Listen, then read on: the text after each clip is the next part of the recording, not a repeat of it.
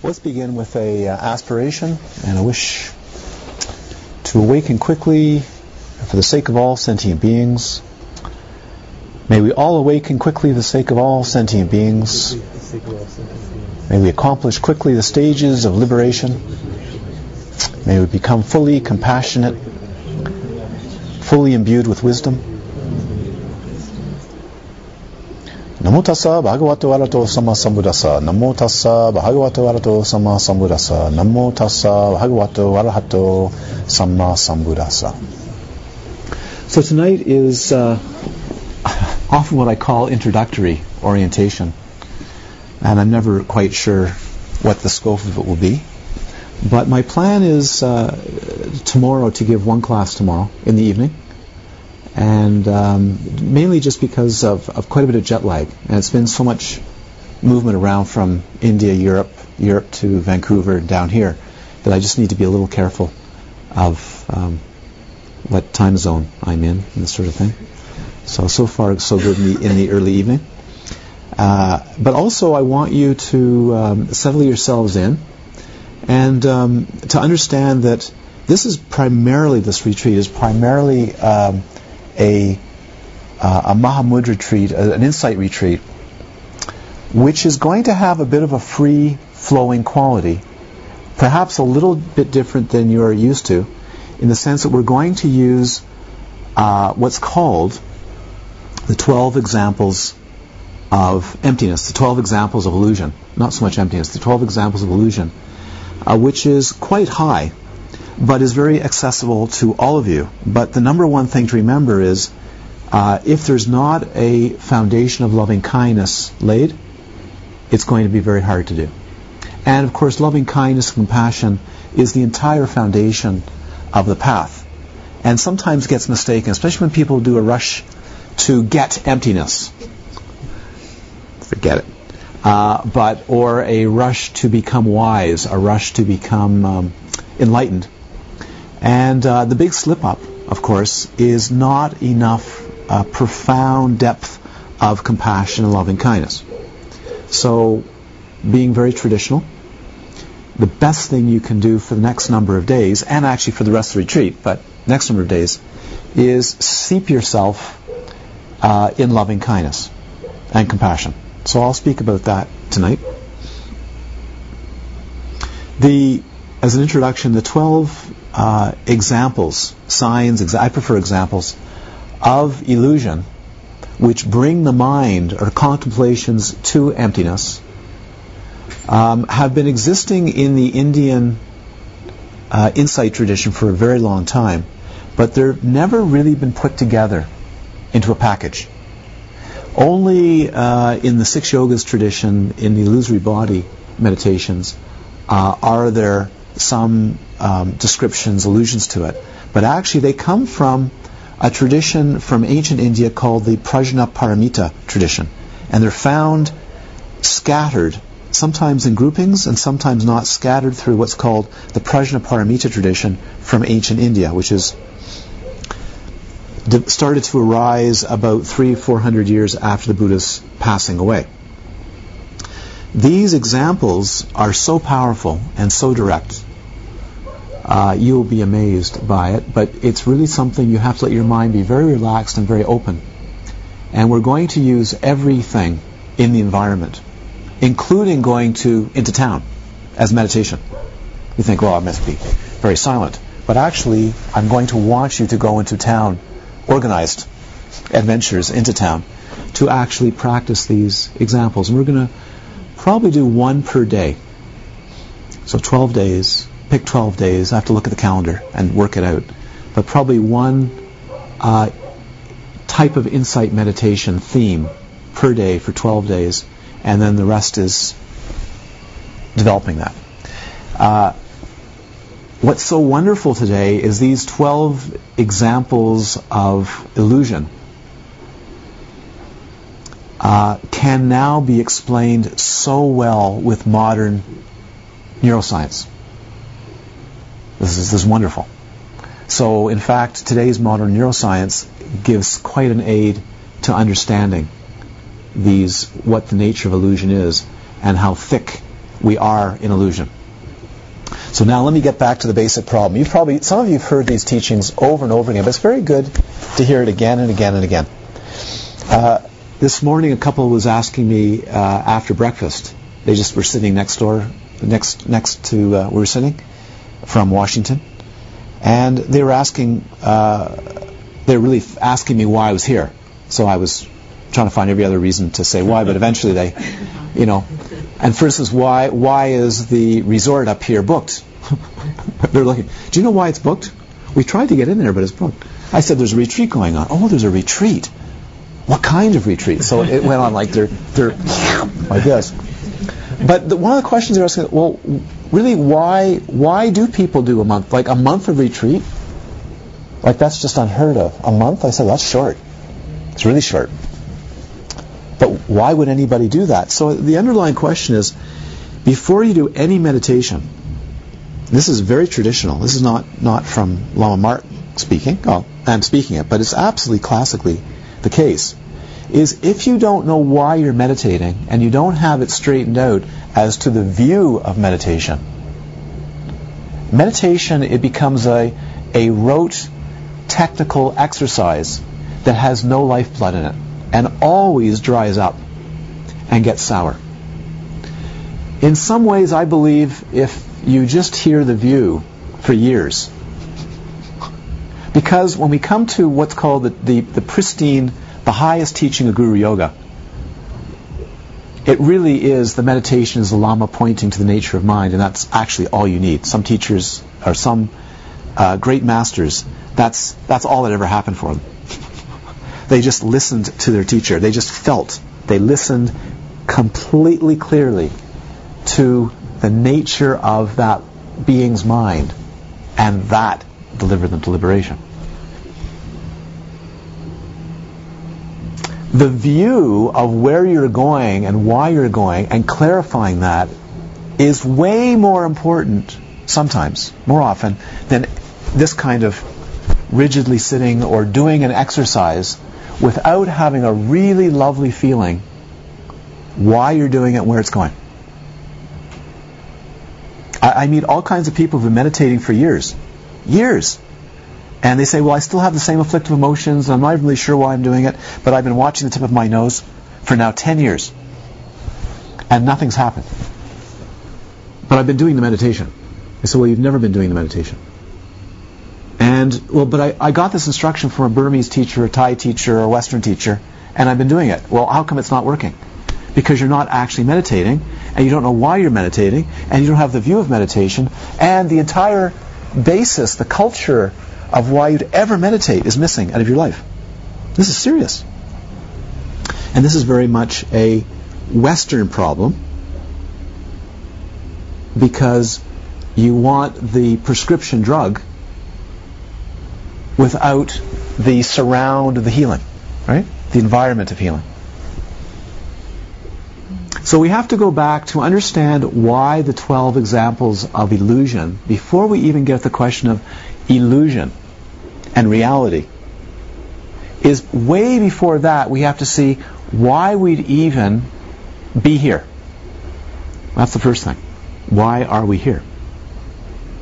And this is where I'd like you to start is uh, starting now and for the next number of days, I want you to bore in in a loving, compassionate way and ask yourself, not in any negative way, but examine why you want to meditate, why you want to be here, what's driving you, and then reflect perhaps what's driving you is driving every single human being on the planet every single day, all day long, in search of freedom. This is important. So before you ever sit down and meditate, I almost don't you want you to meditate at the moment. I'd rather you just sit comfortably wherever you sit or stand or walk and keep asking, what is it in life that's happening that's led me here? And is it the same for all the people in this retreat, do I have really anything going that's special? Really anything that's different than anybody else in this retreat? Or anybody else in this neighborhood? Or anybody else in Guatemala? Or anybody else in Central and North America and South America? Do you see what I'm getting at? And if you bring yourself to a level of profound compassion for the state that not just human beings are in, but all creatures are in. That is the best preparation you can do for insight meditation, for liberation. Without it, you are what's traditionally called a Hinayana practitioner. You want liberation, but you're doing it without a basis. There's no compassion. And without compassion, uh, the full emergence of liberation is simply not possible. This is simply not won't happen. And you always get sour. You know what I mean by sour? It's like milk milk turning. It doesn't become yogurt. It becomes a drink that you don't want to even smell. Hmm? It's kind of like being in retreat for weeks. And it's very stale. And you take a whiff of yourself. And you go, whoa. It's gone stale. Why? the love and the compassion, not only for your being, for all beings, has gone out of it, and it's become a sterile, I have to become enlightened. There's something wrong with me. I'm working to make myself better, and you're cranking it up like a toy or like a some sort of object cranking it up, and you're getting tighter and tighter and tighter and tighter? And it gets brittle. It gets very brittle. So we need to come back to the fundamental question of why anybody would even enter into a spiritual, awakening, liberative discipline. And why some beings simply don't, will not in their entire lifetime take it up. Yeah. So we have to go, what is it that we're doing all day that causes enough discomfort to lead you here to ask and come to here and ask some very profound questions. If you don't do that, you go astray. It's simple. It's as simple as that. This must be the. It's the basis. What's the basis? So I'll propose to you not to say that what I'm saying is absolutely correct, but I'm just going to say it classically based on uh, many, many thou- thousands of years of great masters, is it's fundamentally straightforward. Beings experience very turbulent emotions, and although at times believe they're happy, really are in an illusory state of not knowing what actual happiness is. It's fundamental as that the when we say the word suffering, what we really mean is that the consciousness, moment by moment by moment by moment by moment, without even knowing it, is imbued with a stream of delusion, of anger, of pride, of jealousy, of greed, of lust, of confusion. So often, that becomes the normal operating mode of experience. Does that make sense?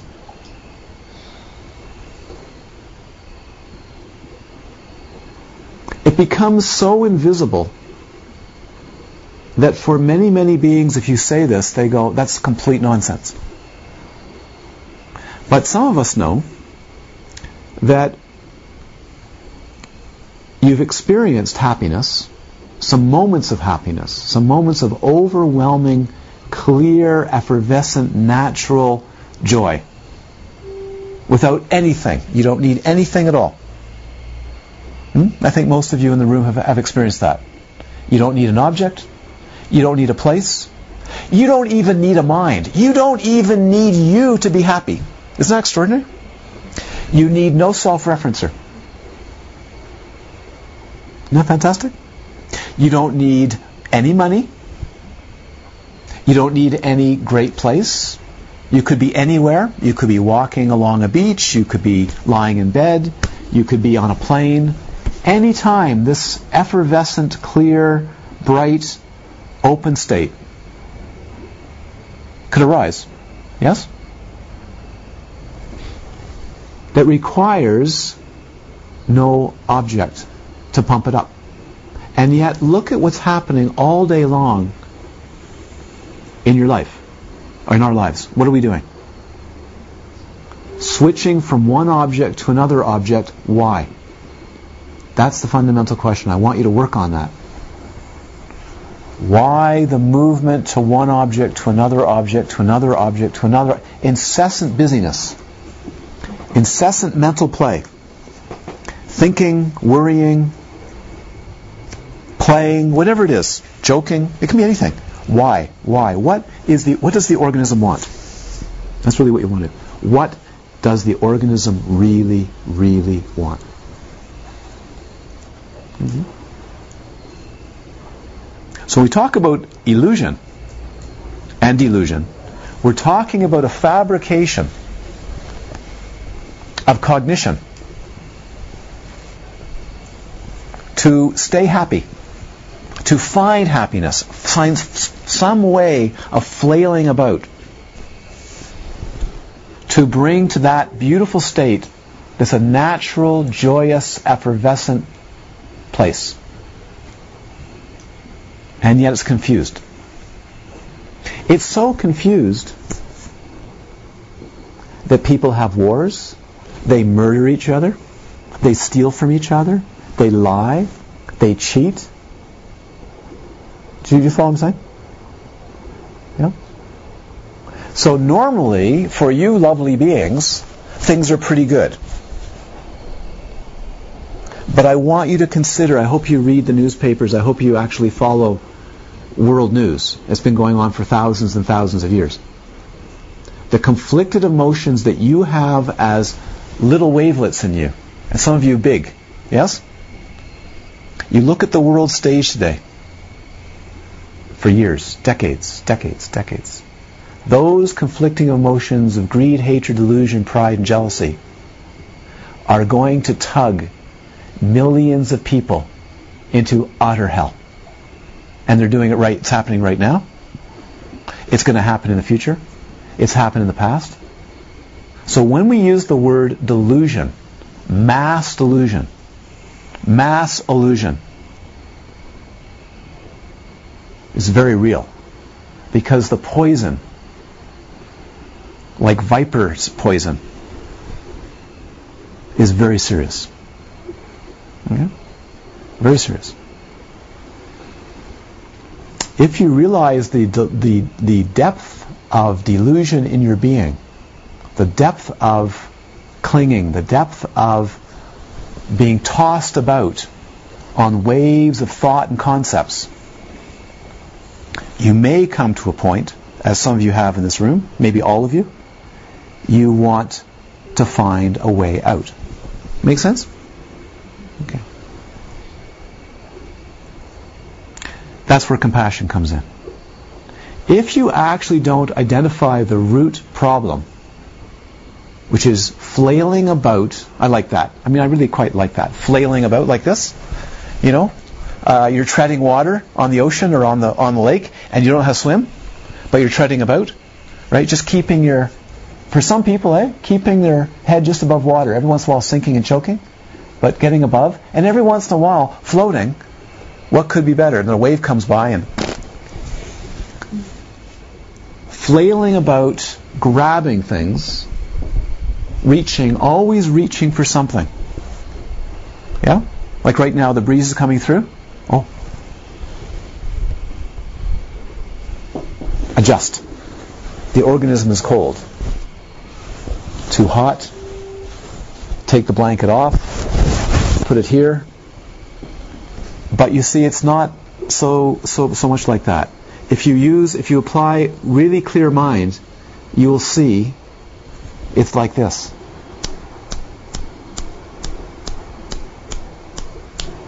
It's that fast.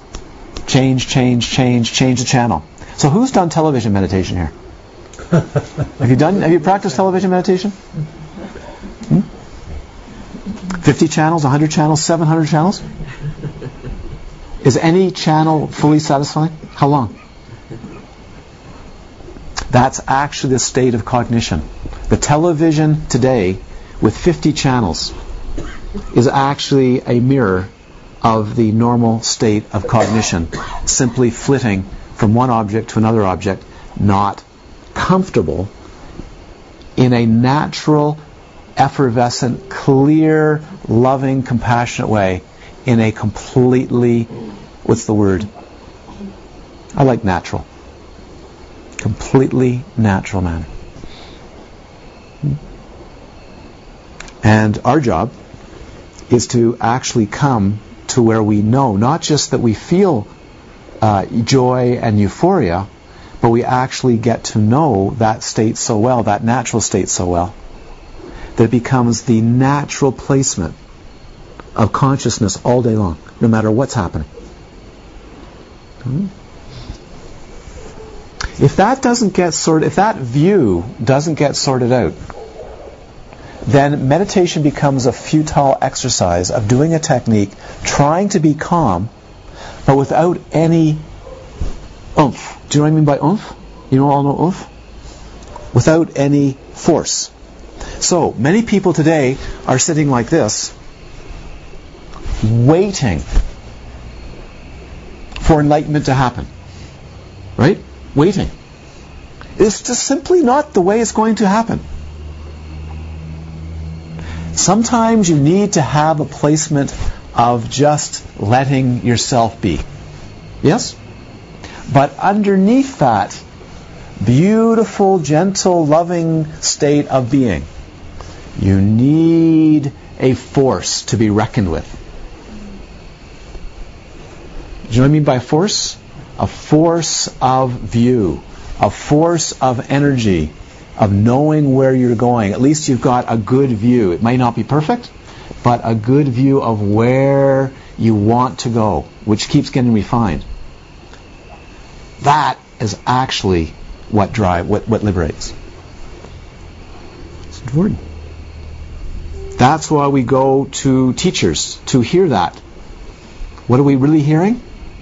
the force of their willpower for the wish to awaken for all beings. Over and over and over and over again. Letting that flow into us, leaving traces in us, flavor in us, like a good meal. And then when you sit or stand or walk in meditation, that feeling of I will, I shall, I can do this is in you case. So before we get to this thing about emptiness and contemplating illusion, we need to spend a day. We could spend years, but a day. Really looking at our being and looking and contemplating others and going, what's driving it? Where is the pain? In the midst of extraordinary richness.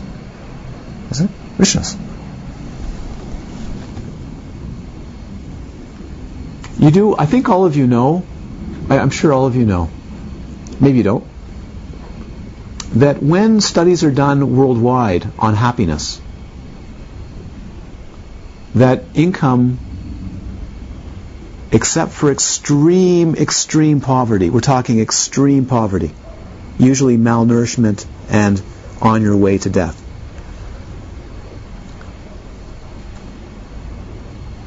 Income is not a measure of happiness.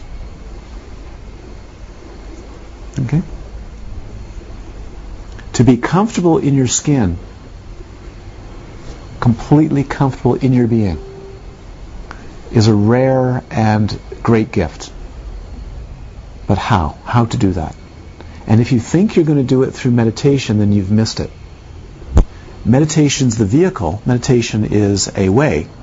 But if without the view of where you're going and how you're doing it and what it's for,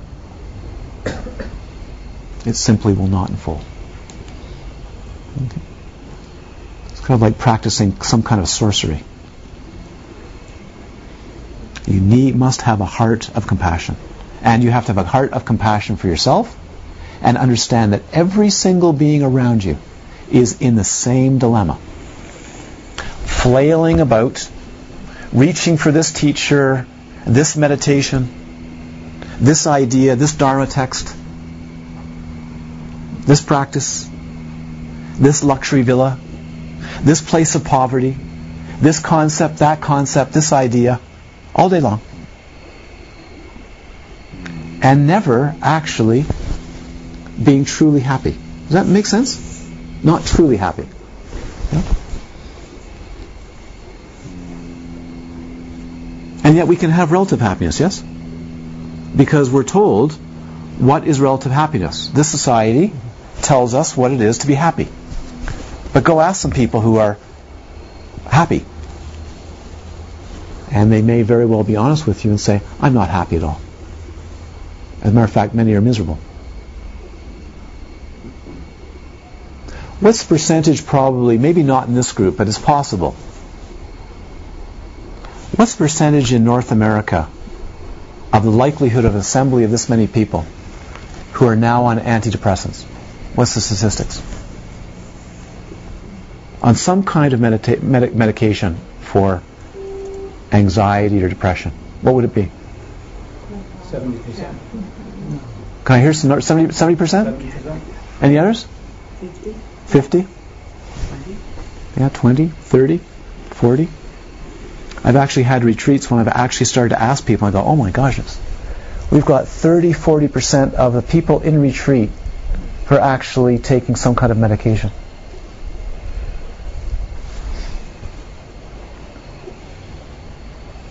This is quite something. Quite something. And we're talking about people that are relative to the rest of the planet super wealthy. Isn't that amazing? Super wealthy who are miserable. Miserable. Or periods of their life that are utterly miserable. Hmm? This is a very serious, very serious occasion, very serious um, situation. So I'm in no way promoting that you now get uh, heavy on yourselves and become depressed and go to your room and go, it's, it's futile. It isn't. It isn't. But you have to realize, you have to realize why you're here, what is the task, and actually reflect very carefully that this is not something about you. It's something about all sentient beings, all beings of intelligence find themselves in a situation where they're treading in water. They're fighting for air. They're gasping. For what? To be truly happy. To be in a continuum of natural uh, happiness, free of emotional turmoil, and simply don't know how to do it. But the marketers love it. This is just great. Right? It's a fantastic time for marketers. The next, the next cell phone, right? People lining up for the right fighting, lining up and fighting for the next uh, uh, uh, iPhone or iPad. What is it, sir? For uh, iPad. iPad or or iPhone, right? Quite something, isn't it?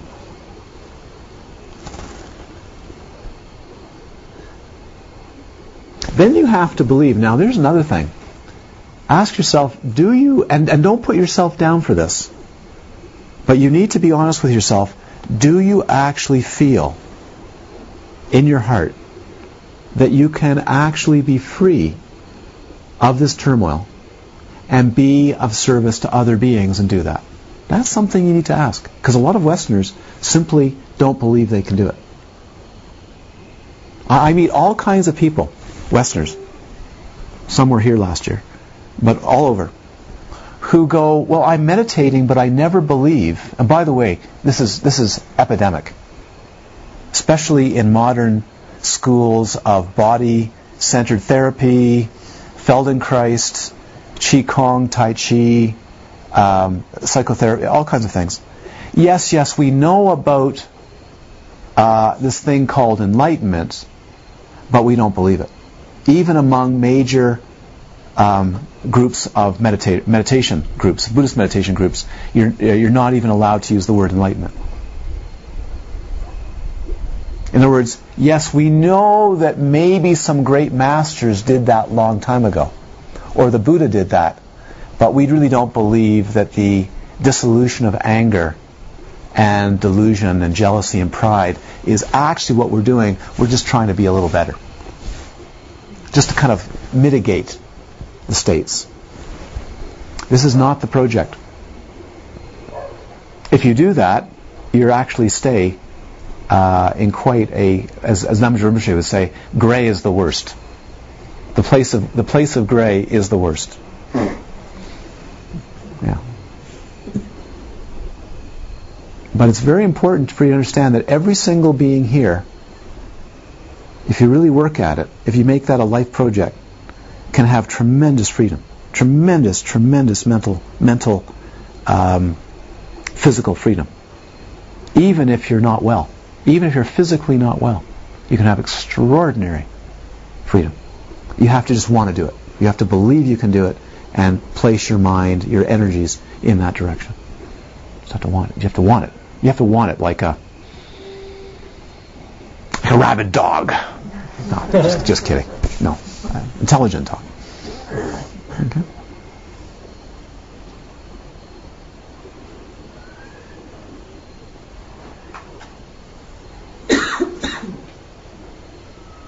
If everything in society is telling you this is how to be happy, people, places, objects, things, correct? It's, it's really, you, know the force of the marketing is huge, right? From, from when you're born, the, the mass teaching, the teaching of objects, peoples, place, and things make you happy, will make you happy is so massive, it's such a massive delusion that for you to come out of it, there's a possibility right now while I'm teaching, you're going, yes, but. Yes, but. I, yes, I hear you, I believe you, but I could not. Or I wonder if that's really true. So there's three ways in which beings don't hear teachings of Dharma classically. Should I give you the classic methods? It's quite something. So when I'm when I'm teaching, there are beings, not like you, of course. These are just examples, where the vessel that's receiving the teaching is turned upside down, like a cup. Notice there's a cup here, right? Instead of being like this, it's like this.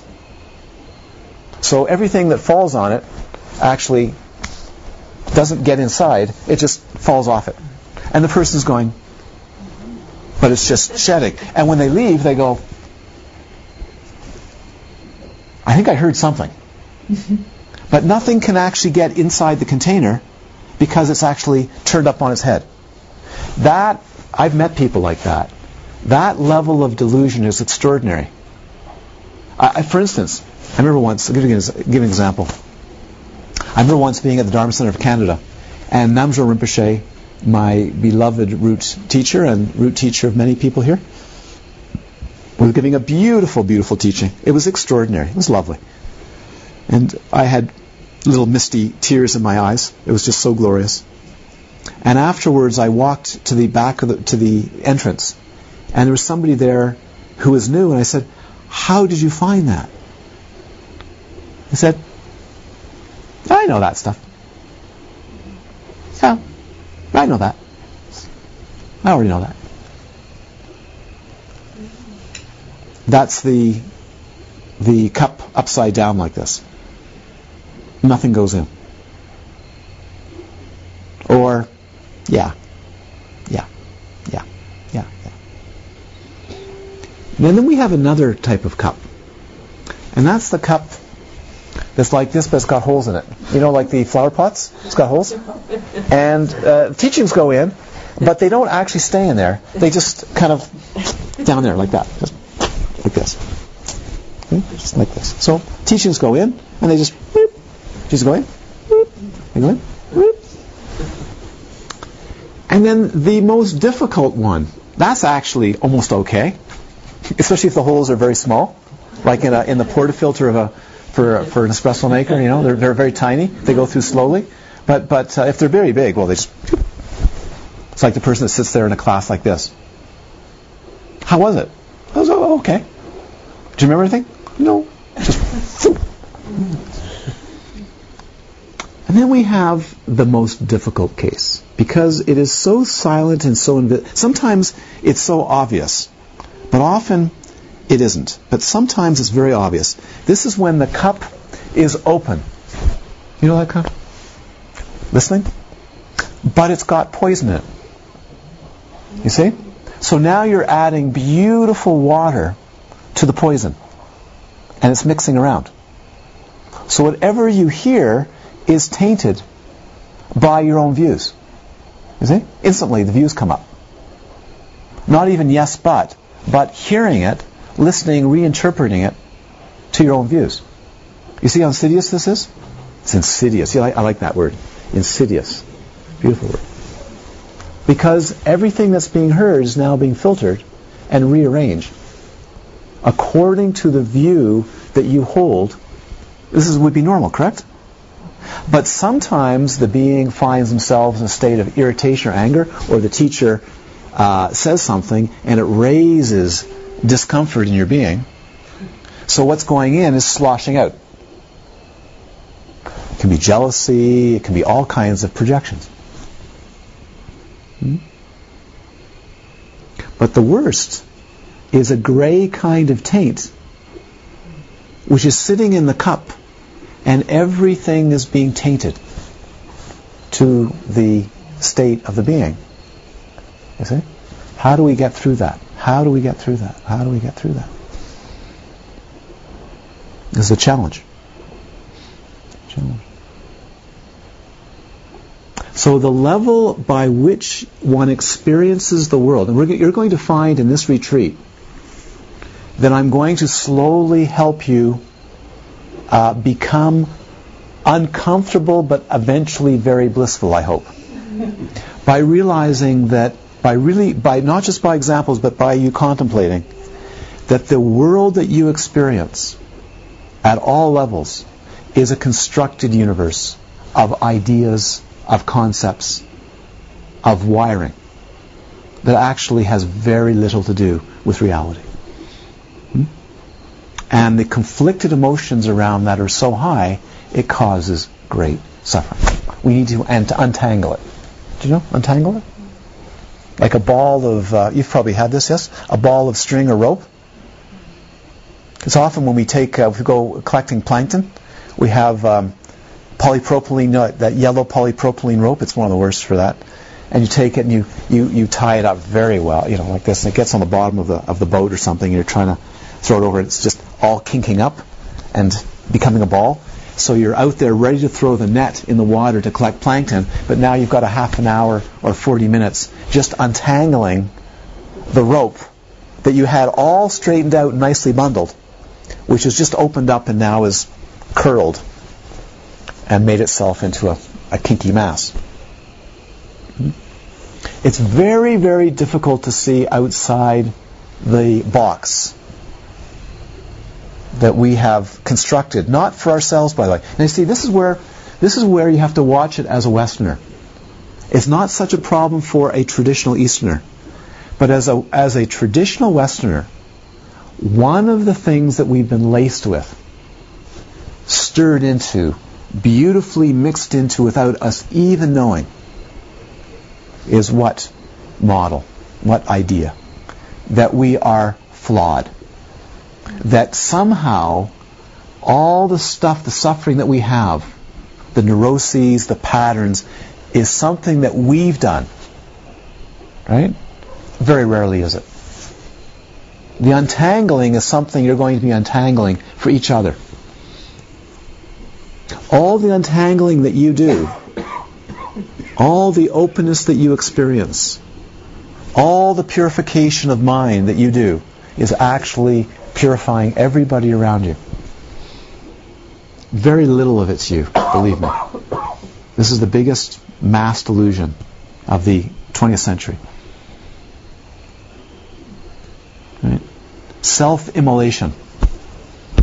sit down and meditate, and immediately, I can't, I shouldn't, I won't, I'm flawed. But not.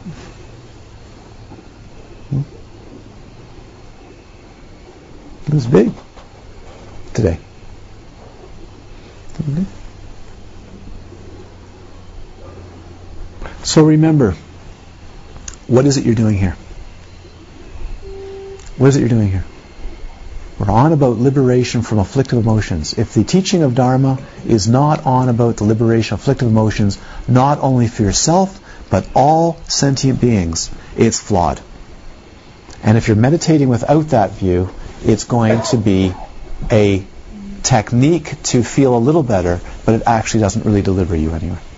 I get to meet all kinds of people who've been meditating for a very long time that are so dissatisfied because they don't, they're not imbued with the view.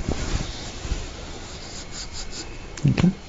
So before we get to insight meditation on uh, these 12 examples of illusion, we really need to soak ourselves in why we're here and compassion for everyone, including yourself. This is the, this is the major work. It's compassion. Hmm? Compassion, compassion, compassion, compassion. So you're going to ask, well, what's the meditation? It's compassion, love. I love you to spend all day long tomorrow walking around. You can go into town, you mind whatever you do.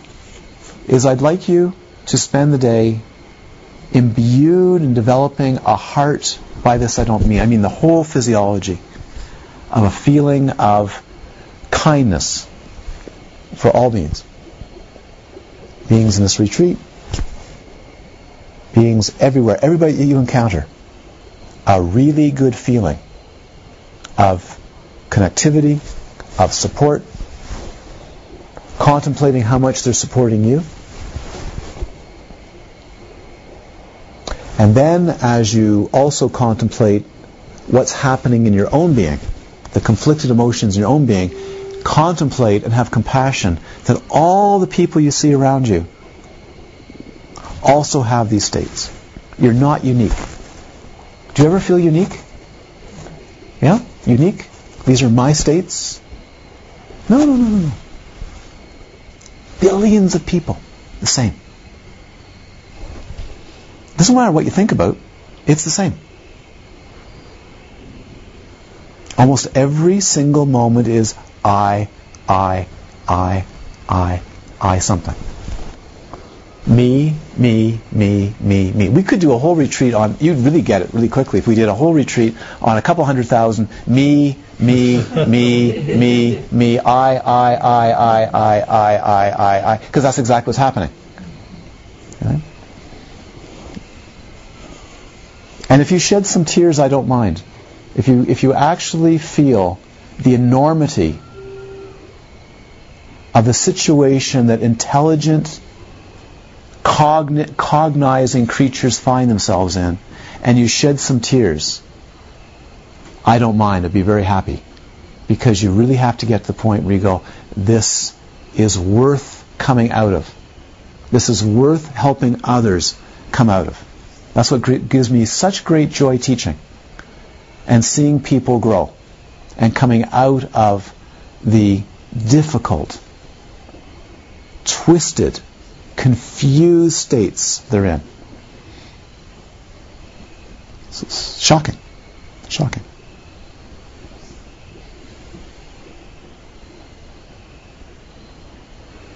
So teaching isn't the teaching, and, and some teachers are not always uh, laughing and mm-hmm, it's all great. Actually, it's because they're blissful, but they also can be it can be quite stern. Why? Because it is sometimes very difficult. It's very difficult. Yeah? People really do twist themselves in knots very badly. Do you know that? Not not not you folks, but you know some friends, relatives. I've seen it in a movie. In a movie, yeah. Twisted, really twisted knots. Yeah. So that's the first place to start. Is the situation in which uh, intelligent, so-called intelligent, cognizing creatures find themselves in. And having a heart of compassion for the, the overwhelming state of confusion and not knowing how to get out of it. Is there anybody in the room who can honestly say they've tried many different things? Many, many different things. And it simply doesn't work to bring themselves out of confusion. Yeah?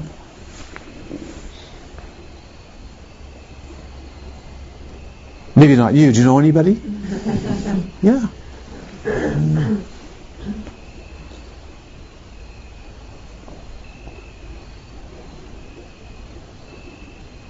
You don't have to do any fancy meditation except develop, open your heart and really feel it.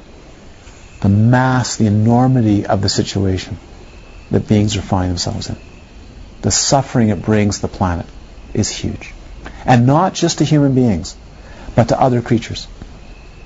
Right now, human beings are creating such a mass extinction as has been rarely seen on this planet. It only happens every few hundred million years old, years is this level of mass extinction of other creatures. Extraordinary.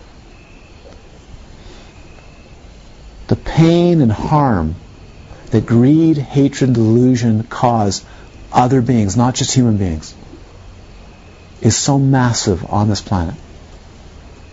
Yeah? And yet, walk around and see how many happy people there are. And how many people are doing wonderful things for each other. Yeah? This is good. But they're not free.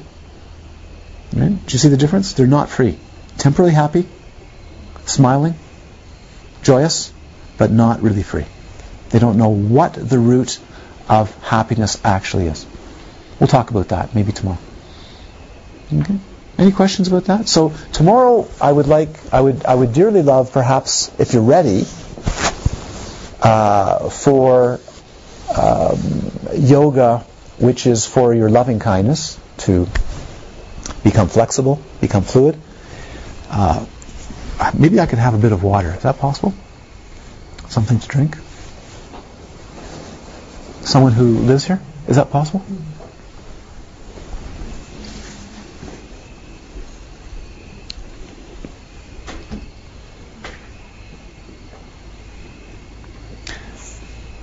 Any possibility of getting up early in the morning and having a session of yoga? Yeah? That's what we've been doing. Been doing? Good. What time? That's early, eh? That's what we have been doing. Oh, so you've been doing. Well, let's start moving it a little bit. I, so I'm going to give an evening class tomorrow. Well, let's move. Let's start moving it a little bit. So you have breakfast a bit earlier. Let's say uh, um, 8:30 tomorrow morning. And uh, Nicolene, if you would, um, carry on with Qigong in the afternoon, and uh, a class uh, at uh, seven in the evening, and spend the day. I want you to. I want you to spend a day being so kind to yourself. I know this is going to sound weird, because we're going to do a lot of this in the retreat. Thank you. Great.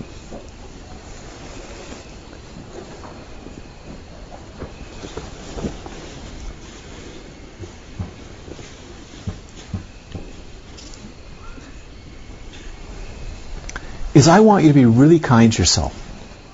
I don't necessarily want you sitting for a long period of time. I'd like you to go and just have a day of going from posture to posture, walking a bit, standing a bit, sitting a bit, and you can even sit like this. Some comfortable placement. And just feel feel contact, a good feeling for someone who walks by, for some plants, for a dog, for a cat, for the land crabs. if you can't do it for human beings, land crabs, you can start with land crabs, or snails, or something like that, or a butterfly, or a bird, really. You might want to appreciate, have a heart of, of loving kindness, of kindness for the support uh, of this retreat, the kindness of, of Laurel to provide this, and Nicolina, and um, people, maybe some people here are being supported to, to be here, and the kindness of that, the support, the generosity. You might want to consider uh, the support and love of maybe family members or partner or friends that allow you to be here. Yes? And extend it out. Let it seep through your, let the oxytocin flow. Okay? Turn on the oxytocin tap and, and let it flow in you, however you do that.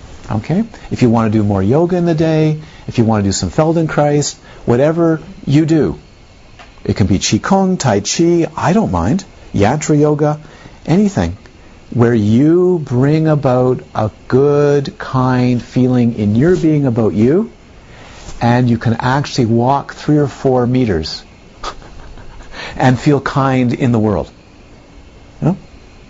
When you make some food, you make a drink, you make a cup of tea, you're going, wow, it's good, I feel good. Yes? Bring that about. Bring that about. And every once in a while, sit, stand, walk, and contemplate the enormity without without pounding yourself out, without becoming depre- depressed, the enormity of the situation that human beings find themselves in. And how precious, this is harder for Westerners to do. This is very classic teaching, but Westerners, I'm not ever really sure they're getting it. Some. Is how precious it is to be a human being with intelligence and bodily health to be able to walk this path of liberation. How precious that is. To actually hear Dharma. You may not know it at this point, but I tell you, tears come to my eyes at times when I, when I reflect on having been a human being on this planet to have met uh, teachers that have been able to impart Dharma and how that has changed this being's life and the life of other beings. Precious. Rare and precious. Very rare. Okay? That's plenty for tomorrow. That's plenty. You don't have to make yourself stiff, but don't be too loose. Don't be too stiff, but don't be too lax. This be, just find a natural way of being. I couldn't even care less if you sat like this all day and just sipped a water or a good coffee. I don't care. Pina colada. We need Kahlua for that? Pardon? Uh, We need Kahlua for that? Kahlua for that. Yeah. I'll tell you. I'll tell you a delightful story. I hope. I hope you. Maybe you'll enjoy this. But many years ago, maybe 30 years ago, 20 years ago, I can't remember. Uh, I had, just come out of a, a long retreat in New Zealand, and lo and behold, uh, Namgyal Rinpoche was showing up. He had just come from the Antarctic, up a boat trip. He was just showing up. Didn't know. Anyway, he's coming to Wangapeka to teach. So I just just coming out of retreat.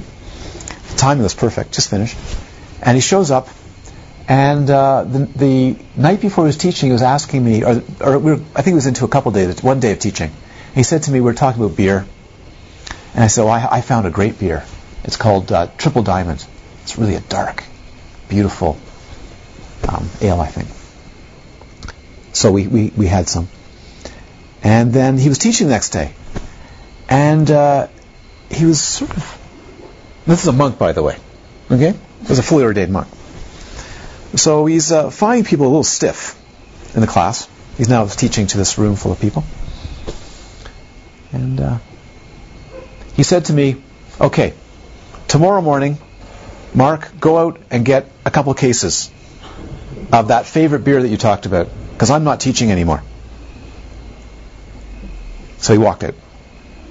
So I, I went and got cases, I think it was two cases of beer. Was one bottle for each person. And he, he said, put them down there. Open them up. He says, I am not teaching until you all have a good guzzle because you're so stiff. So had, everybody had to actually drink good. This is a monk doing this, right? And then he said, "Okay, now now I can I can teach." Stiff, stiff, stiff. So you must make yourself pliant I'm not saying if you want to have a couple glasses of, of wine or, or whatever, I don't care what you do. As long as you're finding yourself nat- finding a natural place of relaxed brightness, not dullness. A place where you feel relaxed, open, and fresh, and you can actually do this uh, um, practice of loving kindness. It's good. You don't have to tie yourself in knots. You don't have to sit rigidly. But the yoga and the qigong or the tai chi helps. Uh, Feldenkrais, some Feldenkrais later, uh, helps. Why? Loosens the knots. Loosens the knots. Loosens. Loosens. Do you have any questions at all? That's that's for tomorrow. Maybe you do. You don't. Yes, what time is your Seven. Seven tomorrow night. Yeah. Seven tomorrow night. Qigong? Some Qigong? Whatever it was today, was that good time? Two. Two. Yeah.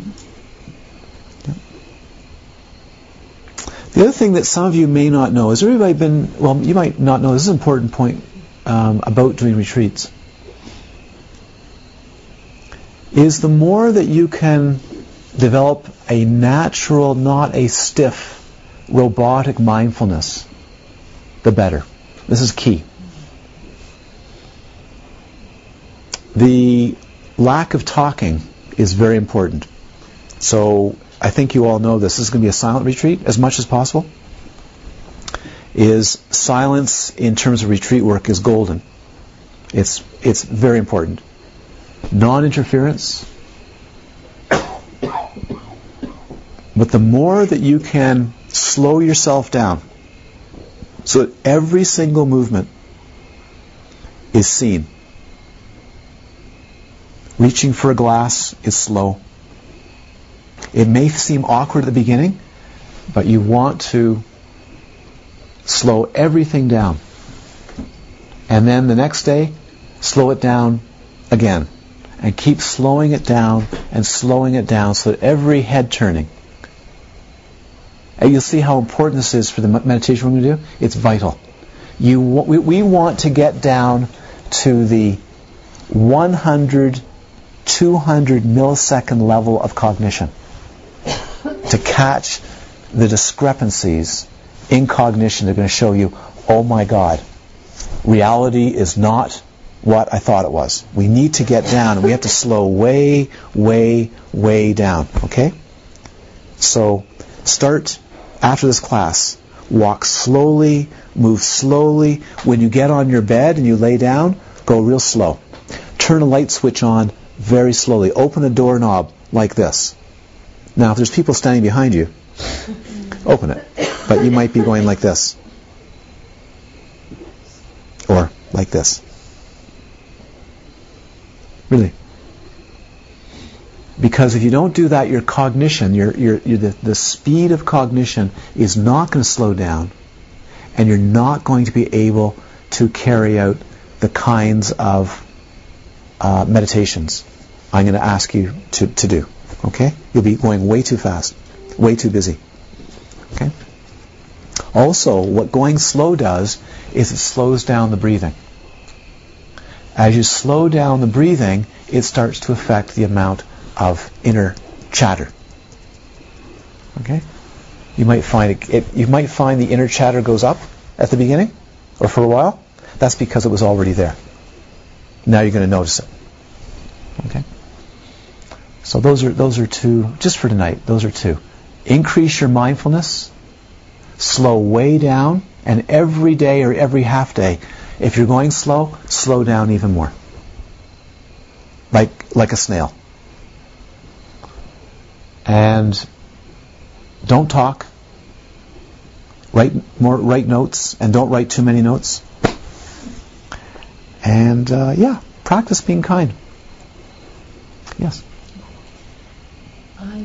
I'm wondering if I'm doing my metta practice, may all beings be happy, may I be happy, free from suffering, if that is stiff because it's kind of habitual for me. Yes, then you have to shake up the habitu- habitual. So you wouldn't recommend now but you might a metta. Oh, I, I may if it's if it's coming out well. It's a beautiful, beautiful meditation. For instance, uh, may I be well and happy.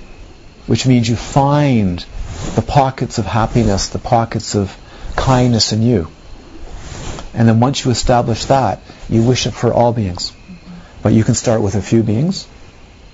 That person. No, no, that person. I'm just kidding. Uh, and then you spread it out. But there's many methods of metta meditation.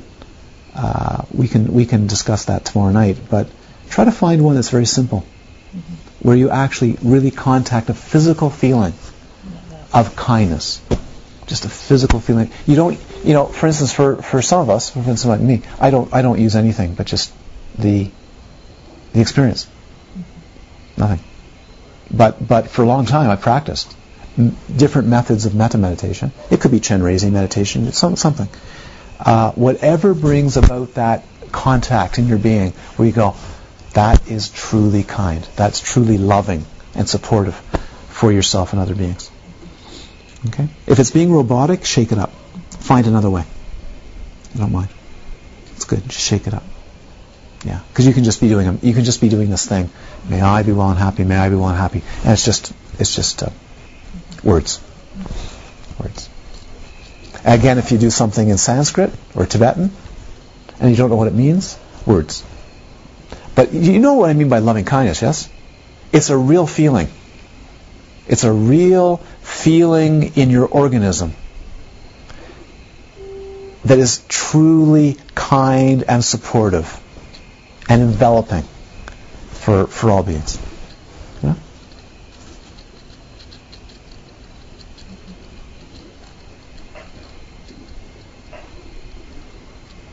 You know, some people don't know what that's like. Mm-hmm. In the same way that when they eat food, they don't actually eat food, they think food. You know, hardly anybody eats food. You know that. People don't eat food. They conceptualize food. So in the same way, we have today people that conceptualize love and kindness, but they actually tell me they actually don't know what it means. But they practice it. But they don't actually contact it physically. It's not a flow. Or they get it with one person. Hello. They get it with one being. Because only one being does it for them, but nobody else. You may find, some of you may find, that this retreat for you may turn out to be a month of developing loving kindness, but hearing the teachings on emptiness and compassion. Do you, do you, mean? If I'm, I'm not saying directing to, this towards you, but maybe to, to others in the room. If you were to develop really beautiful contact of loving kindness deeply in three weeks or a month, hallelujah because it's so fundamental to all the meditation, all the spiritual spiritual work you'd ever do. So I don't mind. If you hear the teachings on the nature of illusion, great. Even if not so much happens in that, but you go, wow, I had hours of kindness towards all beings or myself. Congratulations. Yeah. Classically speaking, you might be given a meditation, classically speaking, three months of non-stop loving kindness practice, come back to the teacher when the signs are really developed, and you might need six months before we even go on to anything else. It's true. It's that important. That important. Some people spend years, years developing loving kindness because it's so fundamental. So fundamental. Okay. Good. So, for instance, when, when I don't know if you if you practice yoga, but if you do yoga or qigong or Feldenkrais, and you feel good, guess what that is? Physically good? That's loving kindness. Do you ever feel that? Mm-hmm. Just moments where you go, "Wow, I feel good." That's called loving kindness. What you want to do is gather that so it gets ahead of steam, and you go, "Wow." You should do that too. You know, as Westerner, wow, one half hour today of unbroken feeling, that physical feeling of not being in love, of loving kindness, kindness, that beautiful feeling of just being open and friendly and supportive. Hmm? Do you follow? And then maybe the next day, two minutes. Really. But the next day is one hour. And then maybe the next day is 15 minutes, and the next day is a three-hour stretch, and then you lose it all completely, and then it comes back up. You see? That's that's that's worth that's worth a, a one month retreat.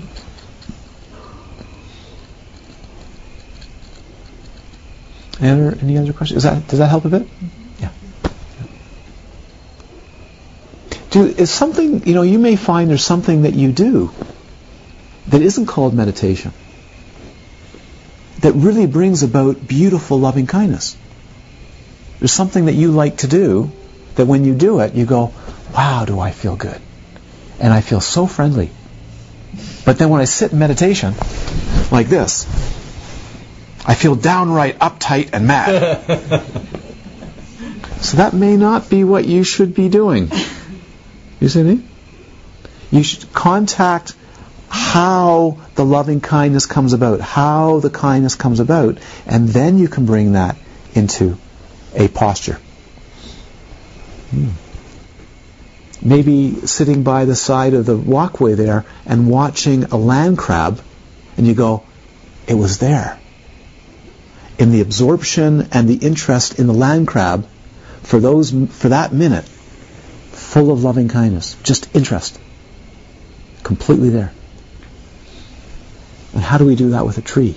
How do we do that with someone walking by? Any others? Yes. Um, may I be filled with loving kindness? I am filled with loving kindness. Is there a difference in how we speak it to ourselves? Uh, yes, you could. For instance, the, cla- classic statement would be, um, "May I be well and happy." Well means healthy. May I be well and happy. And then once you once you feel well and happy throughout your whole being, you've established that. Okay, I am well and happy. You now know it. That's the difference. You see, it's important that you know it, not fuzzy. Now we're going to get into this because this is deep. This has a lot to do with illusion. Are you sure you're well and happy? Do you know a lot of people don't know that? They actually don't have physical sensation anymore, so they don't know. It's that out of touch. But once you actually know that your being is, whoa, you know, yes, I feel I feel well and happy. Then you go, may all beings be endowed, be you share that. May all beings, you wish all beings to have that that really good feeling. So depending on you know, you can rephrase it but you keep it simple, keep it direct.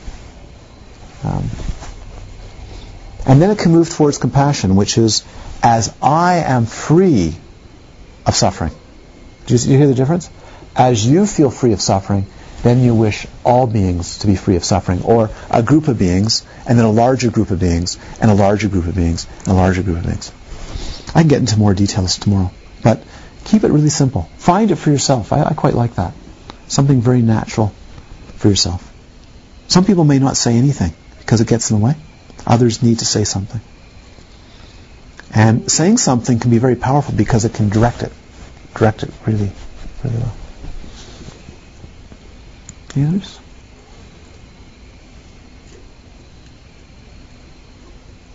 Good. I think that's plenty for tonight. I'm, anyways, I wanted to say I'm very happy to be here. Uh, really happy to be here but I'm also very happy to, uh, to put these uh, this particular way of insight practice together, 12 examples, into one retreat for you, because one of them, or two of them, or three of them may land very, very deeply for you, hmm? as they once did, and still do for me. Um, they're absolutely fundamental to all levels of meditation, and they become critical to um, liberation. You'll see. Good. Without, without cutting and breaking through delusion, compassion doesn't grow. So this is where I want to end it tonight. You have to understand that to the degree that you experience emptiness, the empty nature of self and phenomena, the degree to which you open up and see the delusion, see the illusory nature of phenomena and self, is a degree that you, you open up and develop a heart of compassion. This is fundamental. Without it, your compassion simply doesn't grow. It's a artificial compassion. It's a one-dimensional compassion. The greater the insight, the greater the scope of compassion. The greater the compassion, the greater the scope of insight. It goes, it goes like this. Just like that. Open up more loving kindness, greater capacity for clarity, greater capacity for uh, insight. Vice versa. Yeah. Okay.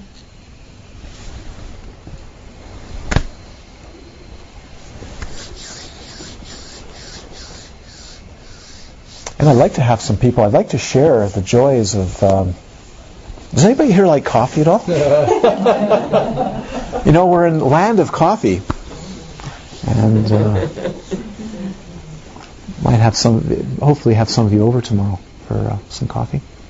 So, be good. Good to see some of you and start having you over and saying hello tomorrow. We love it. By this powerful activity, may it lead to the cessation of suffering for all beings. Idante punikamang asawaki wahang hotu, idante punikamang asawaki wahang hotu, idante punikamang asawaki wahang hotu. May all beings be well and happy, and may all beings be established in a continual freedom, the perfect union of wisdom and compassion.